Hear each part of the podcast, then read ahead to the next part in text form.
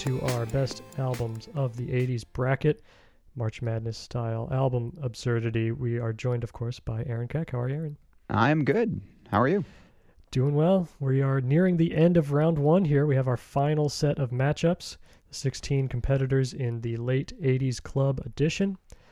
Uh, let's get started. You can, of course, cast your votes on our Twitter page at Andy Hears It. You can see the full list of competitors on our uh, blog at acton.wordpress.com, actn.wordpress.com, and tell all your friends to vote as well. So listen to our opinions here and then cast yours.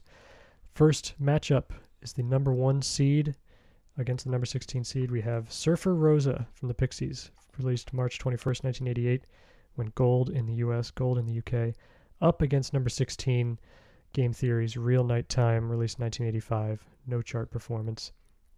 Uh, this is, for me, Surfer Rosa, again, one of those original seven from episode one.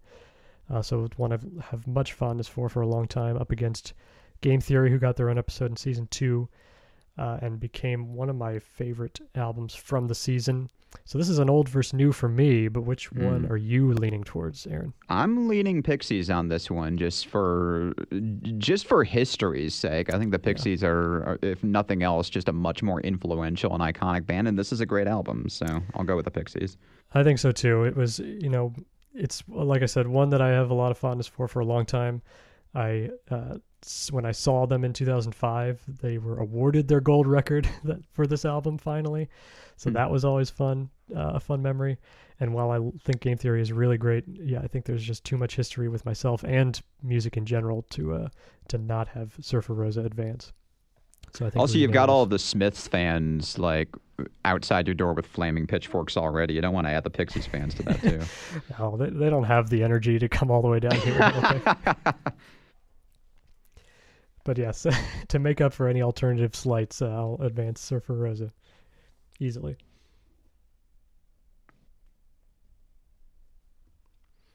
All right, All we're right. done. Good night, everybody. Good night. Tune in next week. All right, uh, episode, or the next matchup, we have our eight and nine seeds going up against each other. We have Grace Jones at number eight, Slave to the Rhythm. October 28, 1985, peaked at number 73 on the U.S. album charts, up against X, See How We Are from 1987, peaked at 107 on the U.S. album charts. So this is this was my choice in the Grace Jones episode of season two for my favorite album, up against your favorite episode, uh, for episode, your favorite album from the X episode. Uh, so which one do you think uh, advances? Still going with Grace Jones. Uh, even though it's my favorite X album, I think Grace Jones just in general is better than X. I have more fun listening to her. And this actually was an album that I wasn't a huge fan of as far as uh, as far as Grace Jones's just overall discography goes. I think mm-hmm. there are several albums of hers that are better than this one. However, just Grace Jones in general, I'm going to pick. Yeah, I think it's a lot of fun still. It's an interesting album because it is, you know, that deconstruction of one kind of theme and song over and over, but I think it's still a fun listen whereas the X has a lot of great songs on it, but it's also it feels like the end for a little bit for them, right? Yeah. And so, yeah, Grace Jones all the way.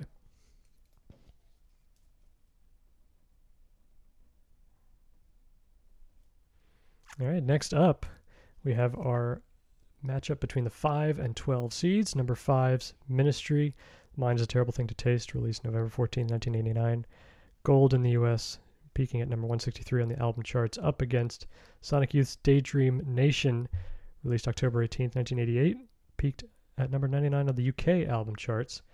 Ministry was in our metal episode, Sonic Youth, one of the original seven albums for me. Uh, so I'm leaning Daydream Nation. What do you think? uh, you know what I think about Sonic Youth, so I I'm I'm going with Ministry on this one. But I'm also not a huge fan of the Ministry album. So if you want if you want to advance Sonic Youth, I'm I'm happy to add a third chip here. Oh, I don't know if it should count as a chip, but I think Sonic Youth. Oh no, still, this uh... this this might count as two chips. Uh-oh. Uh uh, no, I, to... like I, again, like Sonic Youth is like I have I have strong anti Sonic Youth opinions. Having said that, it is a, a much more influential and iconic album despite the lower uh, album sales. Uh, and I'm not a big fan of the Ministry album either. So, did you listen to Daydream Nation again between uh, the first no. time and now? No. well, no. Life is life is fleeting, Andy. I think I'm gonna. Well, chips not no wasting chips. my time with fake angst anymore. I think. Well, look, I'm advancing it. I think it's much better. you can put whatever chips you want. I think between now and round two, I think you should listen to it again at least once. Okay. But- All right. Done. Because I do think it's it's a very strong album, uh, but we'll, we can talk about that later. I mean, it's a pandemic. I might as well. I got nothing better to do. yeah, exactly. All right. Next matchup, we have the number four seed, Ice T's Rhyme Pays, July 28th, 1987, gold in the U.S., peaking at number 93 on the U.S. album charts, up against Minor Threat's complete discography, released in uh, December of 89, no chart performance. Uh, but these are uh, listening or listeners sent in the Rhyme Pays uh, suggestion to us, and Minor Threat was in the Hardcore Punk episode, season one. Hmm. Uh, which way do you lean here? I'm gonna lean Ice T on this one. Uh, Minor Threat was good, uh, but honestly, like I'll go back to Ice T before I go back to Minor Threat. I think that's fair. I think, uh, yeah, there's a lot. Uh, again, it's a there's a lot of influential uh, elements to the Ice T album. I think that first uh, track on there, as well as uh, Six in the Morning, I think are, are really great. Uh, there's a couple stinkers on there, I think. So I don't know if it's going to take the whole division necessarily, but I think also Minor Threat. You know, it's cool the way you get to hear over the course of their discography the band evolve, but at the same Mm. time, uh, you know, it's really like from the second half on that it starts to really sound, you know, even good. I might say. Coherent. I think yeah. it's it's a little a little too rough early on for me. So I think, uh, yeah, Ice T can advance over Minor Threat. yeah. All right. Up next, we have our number six seed up against number 11. At six, we have XTC's Skylarking, October 27, 1986, peaked at number 70 on the U.S. album charts. And number 11, The Fall's, This Nation's Saving Grace, which was released in September 23rd of 1985, peaking at number 54 on the UK album charts. Uh, so Battle of the Brits here. Yeah. And I mean, I can I can make this one real easy. If you put the fall up against Daydream Nation, I'm going with Daydream Nation. So I'm definitely going with Skylarking on this one. All right, let me just rearrange the bracket a little bit.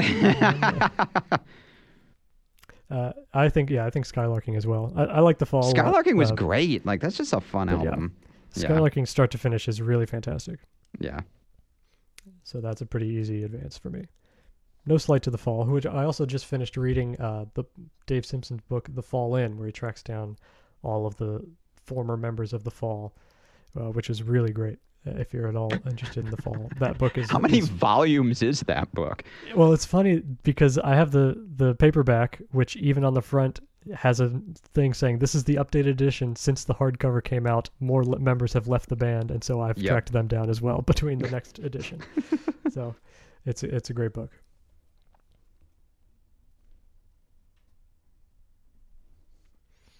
All right, up next in the late '80s club edition, we have our number three seed, REM's Life's Rich Pageant released July 28th, 1986.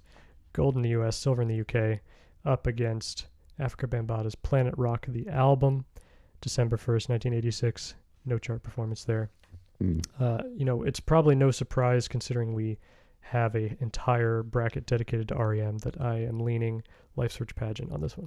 Yeah, Afrika Bambaataa's album was really good, and I was I was pleasantly surprised by how much I liked it. Having said that, uh, what I said about Murmur a couple of episodes ago that that to me is REM in utero, and they haven't really gelled as a band yet, and they would be better later. Well, this is later, and they have gelled as a band, and I really like this album, so I'm going with REM too. Yeah. And, and Planet Rock, the album, is kind of the same thing as Minor Threat's complete discography, where these are this is a collection of songs that over the course of four or five years. So it is actually cool to listen and hear that evolution of their sound as well. And there's a lot of influential uh, elements uh, to that as well for the for the hip hop uh, growth of sounds. But yeah, I think as an album, start to finish, Life's Rich Pageant is uh, is better. It's one of my favorite REM albums. Period. Yeah.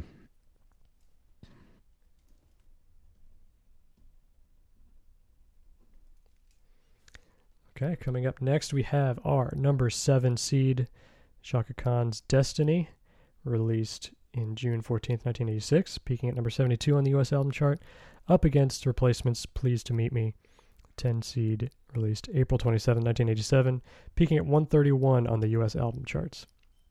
Uh, so this these are both of your picks, Chaka Khan's your favorite Chaka Khan album from that episode, and your favorite replacements uh, album from that episode. So I'll give you the first uh, Ooh, first word. Tough call. Um, I'm gonna go with replacements on this one. Uh, yeah, I, I, I think um I think I'll go with replacements on this one. They're they're both really good. Yeah, I love Pleased to Meet Me. I think I love Chaka Khan, but Destiny is not my favorite album of hers by a, quite a stretch. So I think, uh, but Pleased to Meet Me, I think is fantastic start to finish. And they actually just uh, at the end of 2020 released a, uh, a special edition of that too, which is really great and has uh, a lot of demos from that area or from that era. It has some of the final uh, studio sessions with Bob Stinson before he got kicked out of the band. So pretty fascinating uh, stuff to listen to. But even without all that, just those those ten or eleven tracks, I think start to finish are really great. So so pleased to meet me advances over Destiny. Yep.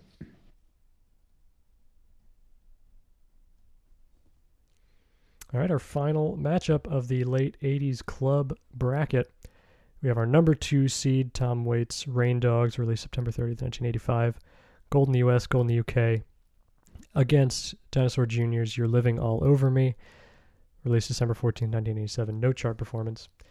Dinosaur Jr., I, of course, slighted in our alternative uh, episode by not including an album of theirs when I regretted afterwards that I should have. So I'm putting it in here now. And Tom Waits from our 1985 episode. Uh, have you listened to You're Living All Over Me now? Uh, yes. Uh, it was. Uh, and it's it's fine, but um, and and it's kind of difficult to compare anything at all to Tom Waits, just because Yeah, he is that's true. just so unique, uh, especially relative to the other 63 albums here. But the uniqueness is a point in his favor, right? So I'm gonna I'm gonna go with Tom Waits nonetheless. I think that's fair. I, I like this Dinosaur Jr. album a lot. I wanted to get him on here to, to make up for putting Jane's Addiction in the episode over them, which I, I like this album a lot more than Jane's Addiction. Uh, and I think J Mascis' guitar is really cool and really fun. Uh, it's a great, just loud album. Hmm. Uh, but I think, yeah, Tom Waits is a very unique sound that it's remarkable that it's a gold record in two countries to some to some degree. You know? Yeah, right. But he, he does a great job balancing like you know the junkyard orchestra he assembles with also making uh, some really great ballads on this one too that are like Mhm. just really moving songs. So yeah i think i think i'm good with rain dogs advancing. Yeah, hardly any disagreement at all. That was good. uh, i know. Nice and easy. Late 80s club edition round one in the books. Round one is complete for all divisions. So starting the next episode will be in round two. We will go through all of the early 80s conference and decide the round two winners there. You can, of course, cast all your votes on the Twitter page at Andy Hears It. Tell your friends to listen, tell your friends to vote. Spread the word and pick your favorites. We'll see how different these brackets turn up. Uh, but until next time, thank you, Aaron, for joining me for round Thank one. Thank you. And uh, we will see you soon. Until then, of course, it's never too late to listen to great music that's new to you. See you next time.